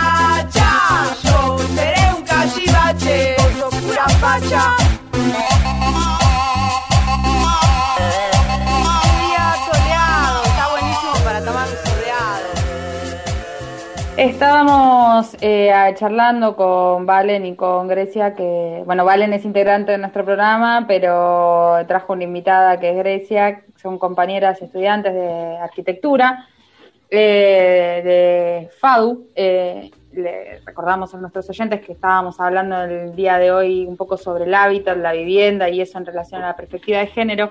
Y Grecia, estabas comentando recién el hecho de, bueno, el protagonismo de los estudiantes, de las estudiantes, principalmente eh, a la hora de, poner en discusión los modelos hegemónicos de enseñanza, de la arquitectura, de, de transmisión de eso y también el papel de las mujeres eh, en, en generar eso, nuevas teorías, nuevas perspectivas.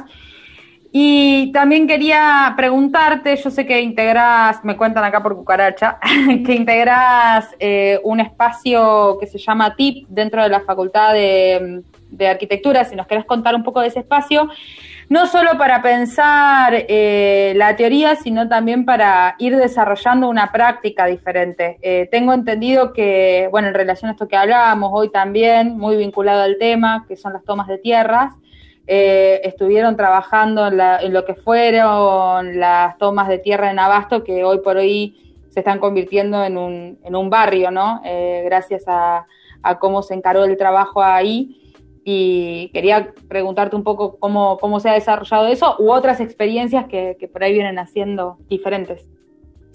Eh, sí, Delfina. El TIP aproximadamente tiene como cuatro años ya. Eh, es un taller que en realidad es como un anexo de una cátedra que es ITC, Colavita. Y en la cátedra, bueno, está la instancia poder rendir el final común o poder hacer un curso optativo. eh, y bueno, yo integro parte del curso optativo. Fui alumna y bueno, ahora doy una mano como ayudante. y tocamos eh, mucho el tema de, de cuestionarnos un poco el habitar también, porque siempre se llega a eso. Eh, trabajamos con, con as- asentamientos eh, y también eh, tuvimos un trabajo en, en la Villa 31. eh, es muy interesante. Es muy interesante cómo hablábamos un poco de la cuestión de género hace un rato, cómo las mujeres son las que llevan a cabeza todo esto, ¿no? Como cuando es un asentamiento, eh, las que están atrás de, todo, de, todo lo que es la construcción del barrio son las mujeres, eh, que se organizan mediante comedores, eh, juntando plata, porque también está este rol, sobre todo en las clases más bajas, de bueno, el hombre obrero que va a trabajar y la mujer que se queda en casa cuidando a los chicos. Pero bueno, estas mujeres tienen mucha fuerza y no solo se quedan en las casas, es muy fuerte. Podés llorar, yo siempre lloro todos los programas. Sí, tenemos Bueno, el, llantito necesario, no te preocupes. Sí, no, me, me emociona un poco porque el taller me cambió un montón la vida, de cuestionarme el, mi rol como mujer o mi rol como futura arquitecta. Y es muy interesante cómo, cómo las mujeres se organizan, aparte de cuidar la casa, eh, en un espacio, o sea, un asentamiento, un asentamiento es un lugar donde no hay nada, es un terreno baldío, no hay electricidad, no hay agua, mm, no, a veces ni siquiera el mismo techo, porque muchas veces eh, las mujeres son parte de la lucha de, de- de poder tener un espacio, porque como sabemos muy bien, no todos tienen el, derecho a las tierras, o como bueno, hace un rato Ana ponía en debate el tema de derecho a recurso, pero bueno, no todos lo tienen, y muchas veces mm, toman tierras porque es eso vivir en la calle. Y, y en la mayoría de las tomas, las mujeres son las que encabezan las tomas y las que están todos los días. Eh, a veces no tienen dónde vivir y directamente están viviendo ahí en una situación de, no, como digo, no tenés luz, no tenés agua, no tenés un montón de los servicios. Y mediante el taller, mediante eh, Arquitectos de Pie, que es un grupo de arquitectos que se dedican a, a trabajar en barrios o asentamientos, eh, bueno, nosotros tenemos como eh, un docente que trabaja ahí y nos llevó con el taller y empezamos a, bueno, a, hacer un relevamiento del lugar y entender los sistemas constructivos. Así que nada, es muy interesante el trabajo que se hace en la facultad. Hay espacios, eh, hay que buscarlos un poco, pero, pero nada, hay esperanza. Qué lindo lo Qué que decís. Gre. Palabras, la verdad que yo te admiro, amiga. y nada, eh, muy bueno todo lo que decís y cómo lo y cómo lo contás y lo del tip, la verdad que es, es algo muy muy interesante para hacer, el- lamentablemente es optativo, tendría que ser algo eh, que todo, por lo que todos los estudiantes pasemos, eh, pero sí, bueno. por suerte, eso. ahora aprovecho para agregar, eh, se pudo conseguir que eh, un PDE, entonces es como una materia optativa el poder trabajar en, en el, en el- nosotros trabajamos en el barrio Abasto que queda en La Plata, así que están invitados a, a participar. El próximo cuatrimestre vamos a esperarlos si escuchan acá alguno de arquitectura en la radio. Eh, así que es algo que se puede continuar, no solo el taller, eh, salió esta opción este año, así que nada, los invito a todos. Muy bien. Me encanta. Gracias. Genial. Me encanta haberlas escuchado. Hoy se nos acabó un poquito el tiempo, eh, pero queríamos también desarrollar un poco todo el tema de, de la vivienda en la ciudad. Acá dentro del programa vemos varias que hemos estado buscando alquiler, todo lo que es implicado, cómo se está relacionado el negocio inmobiliario. Muy complejo, lo seguiremos desarrollando sin duda en otros programas, pero no quería dejar de decir que el 27 de noviembre es la audiencia por Costa Salguero y que desde el 29 de, oc- de octubre hasta el 24 de noviembre la gente se puede anotar para estar en esa audiencia. ¿Por qué? Porque se votó una rezonificación en la legislatura eh, en la cual se da pie, digamos, a que en todos los terrenos de Costa Salguero se puedan hacer grandes construcciones eh, que justamente eh, hacen que no podamos acceder a ese, a ese espacio público, sino que ahí se hagan edificaciones que van a tener atrás negocios inmobiliarios y la producción de, torres y barrios de élite, eh, mientras en contracara están todo este tipo de problemáticas de las que hemos estado hablando recién. Así que un poco dejando eso por delante para seguir desarrollando en futuros programas y muy emocionada por, por todo lo que charlamos en el programa de hoy. Yo lo que quisiera levantar es eh, en estos cambios que tenemos que producir y hacia esto que vamos. Eh, por un lado, el proyecto de ley de techo, tierra, tierra techo y trabajo, eh, muy interesante para, para investigar. Después tra- traeremos invitados probablemente con eso y el rol de las estudiantes, eh, de las y los estudiantes, de la juventud. Eh, pero bueno, nada, así que agradecerles que hayan estado acá trayéndonos eh, esta información. Bien, gracias Gre nuevamente por participar con nosotras en este programa. Como siempre nos quedamos cortas, así que como dijo bien Delphi, vamos a seguramente invitarte nuevamente para que, para que ampliemos los temas. Nos vamos con otro temita musical y ya vamos casi llegando al final de la tarde.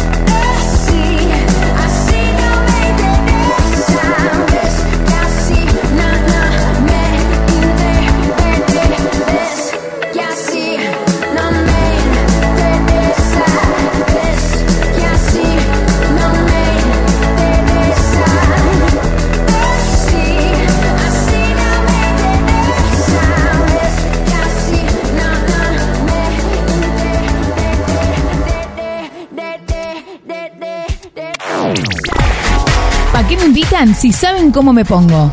Todos los jueves a las 18 horas por Radio Viral Comunitaria. Para nuestra próxima entrevista contamos con una invitada especial y muy copada. Ella es Clara Ciancha, manager de varios artistas y productora de festivales. En este caso está con nosotras para charlar del festival Juntas. Hola Clara, ¿cómo estás? Bienvenida. Hola chicas, ¿cómo les va? Todo bien. Muy bien, estamos muy contentas de tenerte con nosotras. Bueno, gracias. Yo muy contenta de que me invitaron. Un placer. Clara, te queríamos consultar, bueno, queríamos saber en qué consiste eh, el festival Juntas y desde cuándo se lleva a cabo. Mira, el Juntas es un festival, eh, es la segunda edición esta. El- la primera fue en febrero de este año. Yo digo siempre el año pasado, pero porque, no sé, como Es que siempre fue que el año el pasado. año. Pero no, en realidad la primera fue en, en la costa, en San Bernardo este año, en febrero.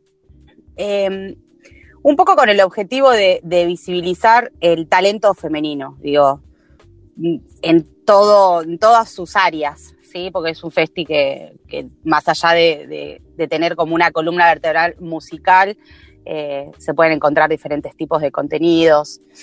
Esta versión, bueno, va a ser online, lo que nos permite de alguna manera eh, generar incluso un poco más de contenidos, porque, bueno, hubiéramos querido que no fuera eh, digital, digamos, online, pero bueno, no queda otra y no queríamos dejar de hacerlo porque estaban los planes hacerlo. Y bueno, pero básicamente el festival es eso, es mostrar el Dios, si lo tengo que definir, es, el mostrar, el visibilizar el talento femenino, que tan pocos lugares eh, tuvo todos estos años. Bueno, justo cae ahora en, en el aniversario de la ley de cupo, así que nos pone súper contentos. Y bueno, en eso, en eso estamos, eh, haciendo la segunda edición. Ya te digo, todo fue este año. Bien, ¿y vos y quiénes más están a cargo de la organización del festival? Mira, hay, la productora se llama Bando, que es una productora de- que, que viene haciendo varias cosas muy interesantes. Y para la primera edición yo no estuve como, como productora, sino que me llamaron por mis artistas. Pegamos muy buena onda y bueno, ya la segunda edición me, me invitaron a coproducir con ellos y me pareció súper interesante. Eh, y bueno, culo inquieto, acá estoy. Obvio.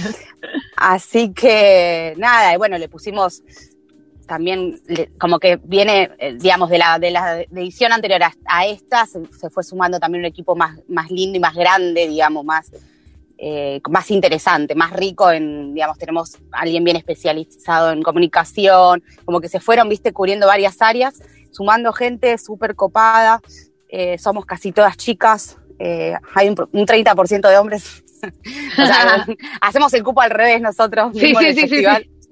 Así que nada, todo bien con los, con los muchachos, pero bueno, este es un poco el, el nada, que se presenten las chicas y que tengan su lugar, después vemos qué pasa con los muchachos. De una.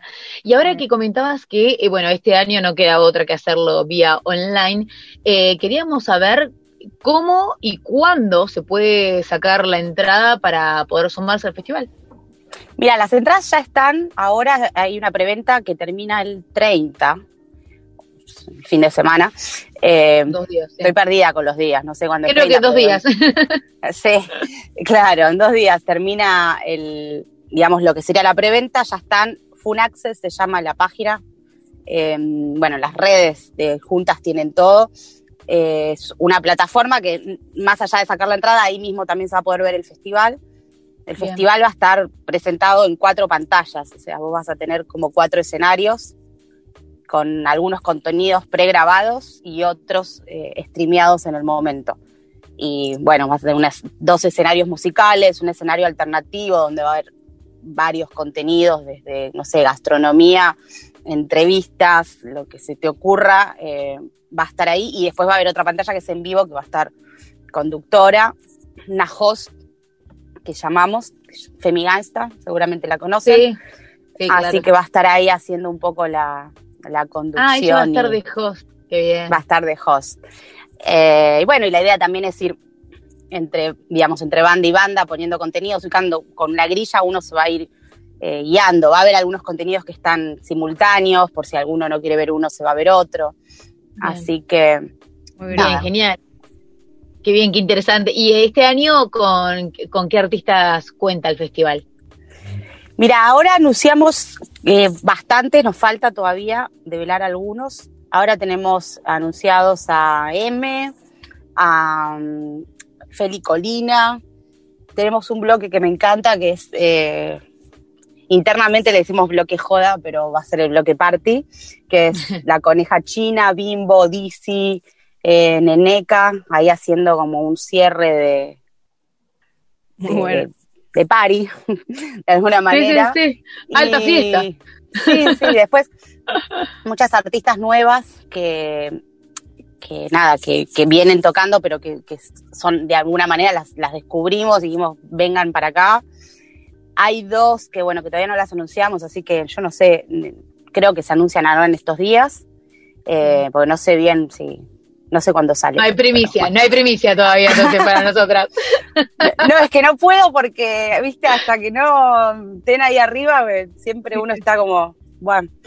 Eh, después tenemos lo interesante de este año, que se hizo un concurso de bandas federal, entonces parte del line-up va a ser, eh, va a estar, van a estar estas bandas que, que ganen. Se convocaron a bandas de todo el país para que nos manden su material.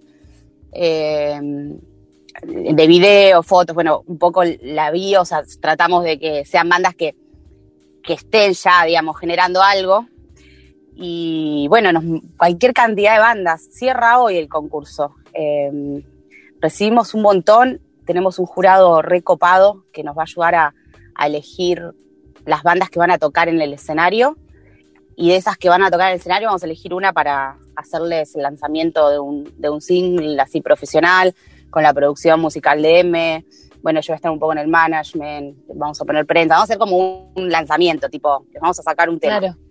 Así que Guau, estamos con qué eso. buena Sí, onda. estamos chochas. Estamos chochas. Me, me encanta eso, la verdad que, aparte me encanta escuchar bandas. He estado en, en otros, digamos, en otras selecciones de material y, y yo tipo me quedo todo un día, viste, escuchando y descubrís cosas loquísimas.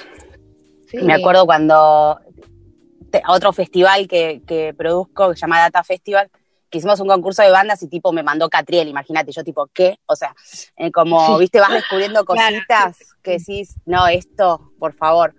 Y hay, hay todas las, claro, claro, claro. Así que nada, espe- espero, todavía no me puse a escuchar nada. Que mañana vamos a empezar a hacer ahí la, la escucha. Pero tenemos Wow, cualquier cantidad de bandas. Está bueno. Qué lindo, qué lindo, qué lindo proyecto. Va, nada.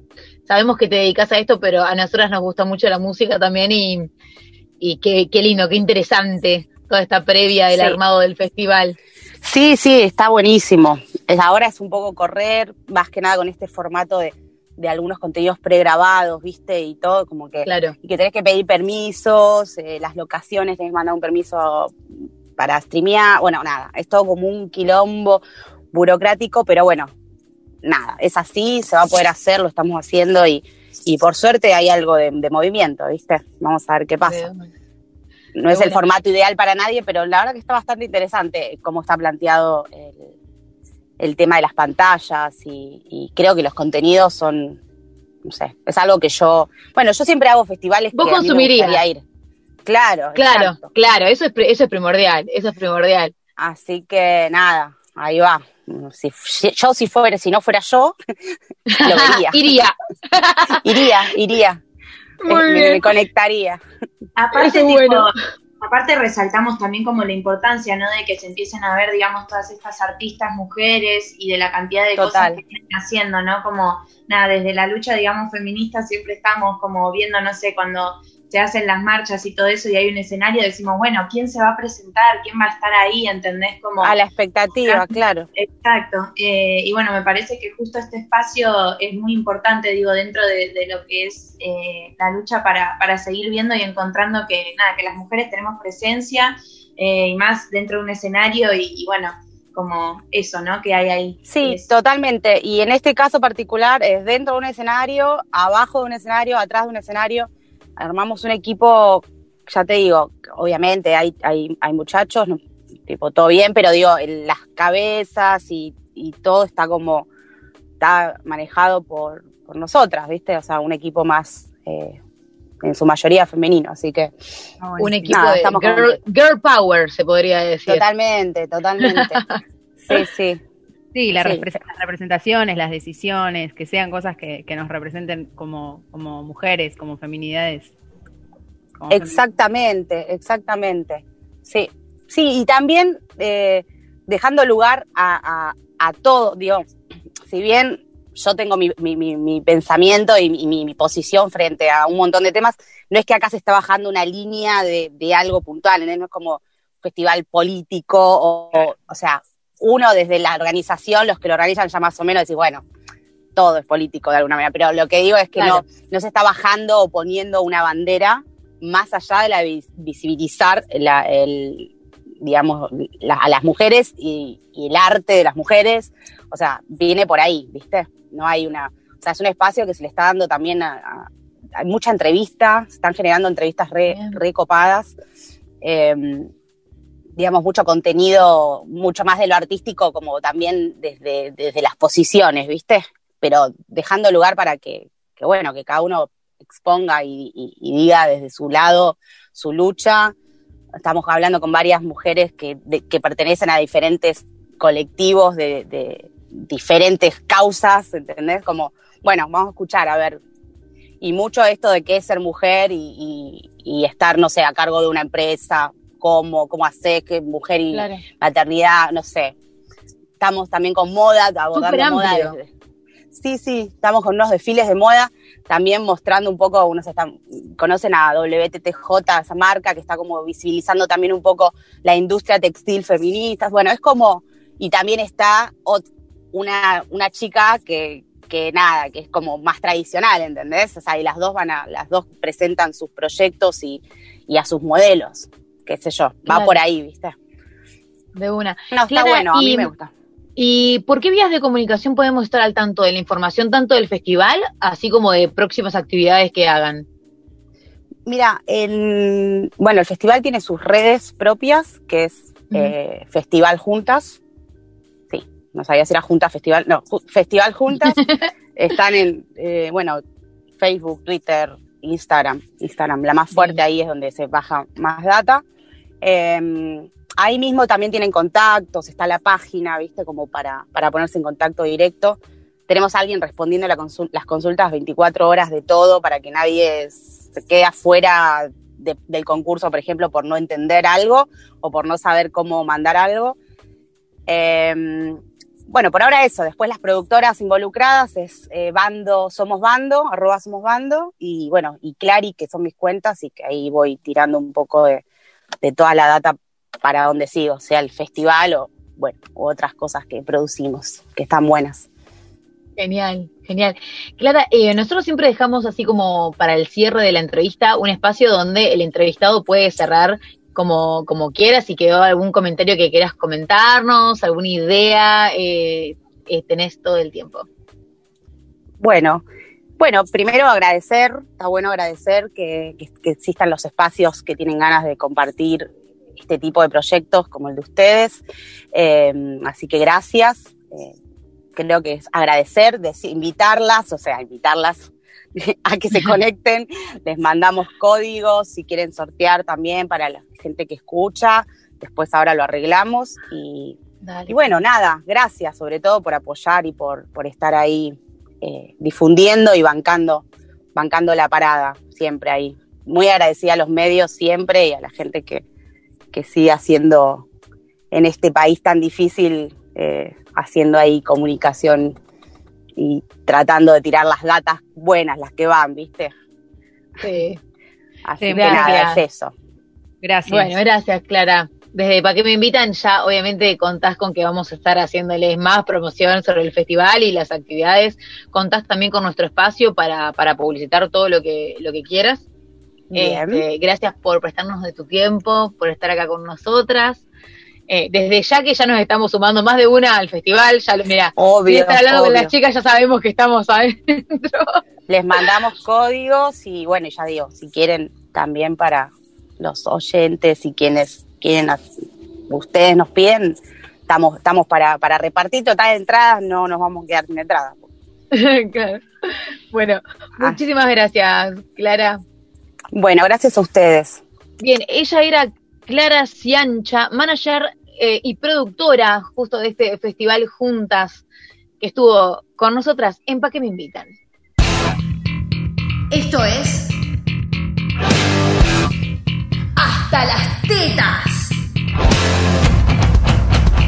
Bueno, y arrancamos con el las Tetas. Hoy les traemos. eh, resulta que HSBC hizo una publicidad eh, donde supuestamente es para personas que están pasando por una situación de violencia de género. Resulta que un breve resumen de la publicidad. eh, hacen un recorrido con la cámara por un hogar donde se ve, representan que hubo un caso de violencia de género. En el, men- en el medio te meten unas, unos seguros contra, contra, contra vidrios, contra electrodomésticos, contra no sé qué, y cierran diciendo que están bancando una ONG. La verdad es que estamos hasta las tetas de que lucren con las luchas, que lucren con la violencia de género. Que no tenga, o sea, que no tengan cuidado con los detalles. La verdad que, que me parece como una falta de respeto que no, que pongan a la violencia de la mujer al mismo nivel que un robo, que, eh, que se te rompa algún objeto valioso dentro de tu casa. Es como, es, es humanidad, es como, ¿cómo puedes compararlo? Aparte, aparte para, ¿no? Pongámonos en la situación. Te acaban de cagar la- a palos. ¿Vos vas a estar pensando en serio si tenías cobertura en los vidrios? O sea, me parece como hasta eso, ¿no? Que lo disocian de, de no, no, no nos ocupemos de acompañar a la persona que acaba de pasar por un momento horrible de situación de violencia. Ocupémonos por preocuparnos por los vidrios, los jarrones que se le cayeron al piso. O sea, me parece cualquiera. Y si te preocupara, porque también puede preocuparte cómo quedó tu casa después de una situación de violencia, eso no, no tendría que ser una cuestión de tenerlo cubierto o no por un seguro, porque hay un Estado que tiene que estar presente ante esas situaciones y no lo está. ¿A dónde está y el hablar Estado en de este esto, momento? de hacer publicidad con eso, es eh, no, no se entiende. No. Aparte la escena con la música de fondo, todas las tomas de que está todo roto. Es como, es una morbosidad tremenda, o sea, es una situación la- re delicada, ultra delicada, como para que esté en la tele, para que se adueñe una compañía eh, millonaria, privada, eh, de una lucha que lo tenemos las mujeres y, o sea, no... Aparte está mal planteada, está mal planteada, o sea, desde, esa perspectiva empresarial. Sí, si la intención fuera eh, efectivamente visibilizar una problemática, me parece que los modos en los que se llevó a cabo no son los correctos, está como con un discurso bastante extraño, eh, y la verdad es que un banco como HSBC no me da ningún tipo de confianza. Y dice violencia doméstica, no dice de género. Y ¿Verdad? dice violencia doméstica. Sí, totalmente. O sea, hay errores hasta en eso de la publicidad. Adivinen quién hizo la publicidad. ¿Quién hizo la Tipo como segundo seguramente. Dos segundos. Seguro, dos segundos No, vale. Yo dije, uy, le vamos a caer a alguien, la puta madre, ¿no? Eh, bueno, y resulta que hubo otra publicidad, que la vamos a escuchar ahora.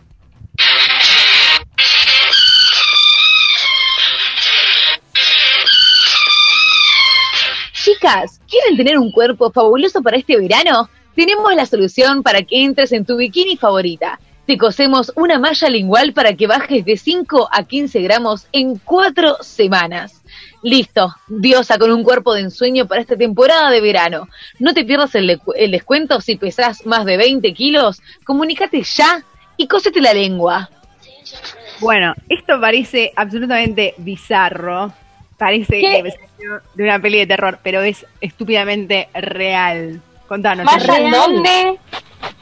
En la lengua. No. No solo, no solo esta idea de si querés ser flaca, cosete la boca. Ahora te cosen una malla en la lengua para que adelgaces. Y lo peor es que está planteado desde un centro de estética. O sea, esto está realmente publicitado para que las mujeres lo usen.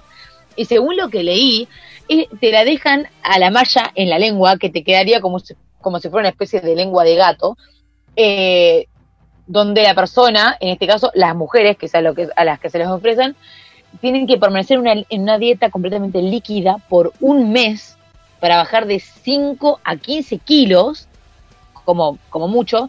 Después tenés que hacer como una especie de eh, respiro de esa malla de esa malla lingual y después podés volver a ponértela. Es Eh, un montón. Es un montón, es una estafa por donde lo mires. Primero, que está fomentando la anorexia, me parece horrible, fomentando ideas de cuerpo eh, que son espantosas, eh, exponiendo a un montón de cosas horribles a, a las personas que lleven adelante esa intervención.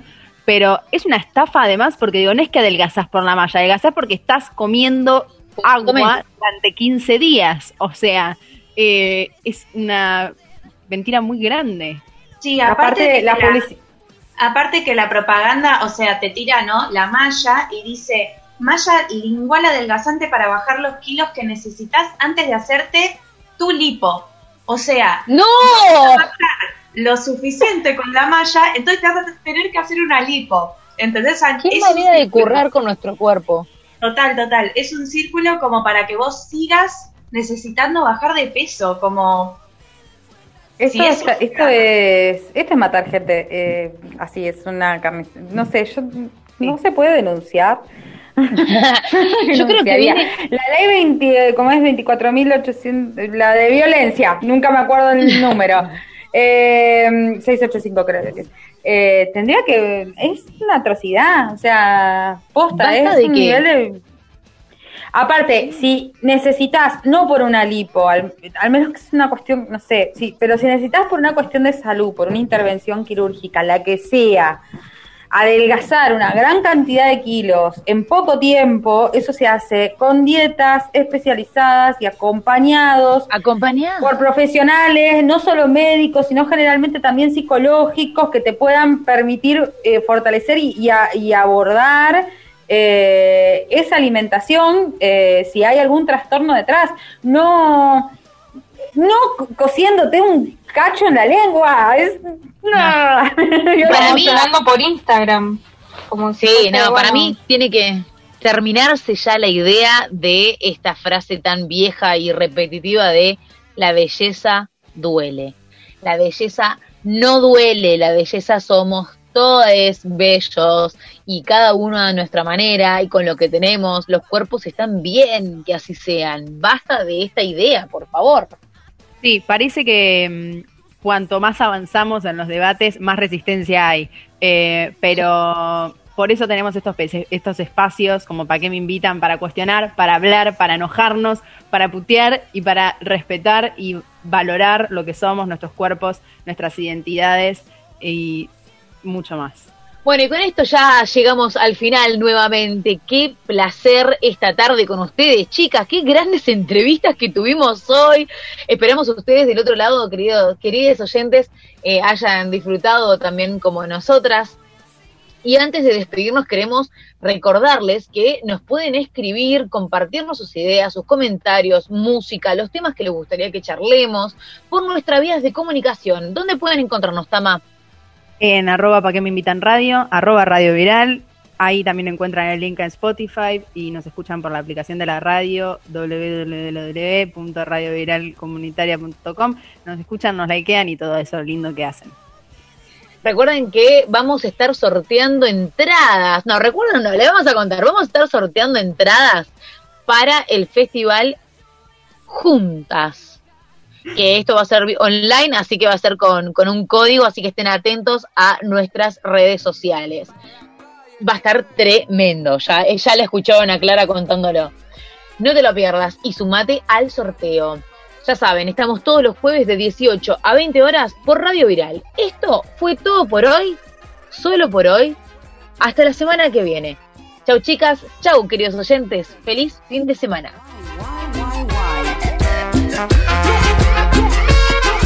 pa' la calle. Qué me invitan? Si saben cómo me pongo, me conocen en el fondo. Yo no sigo protocolo, pa' que invitan al bailongo. ¿Para qué, pa' qué, pa' qué me invitan?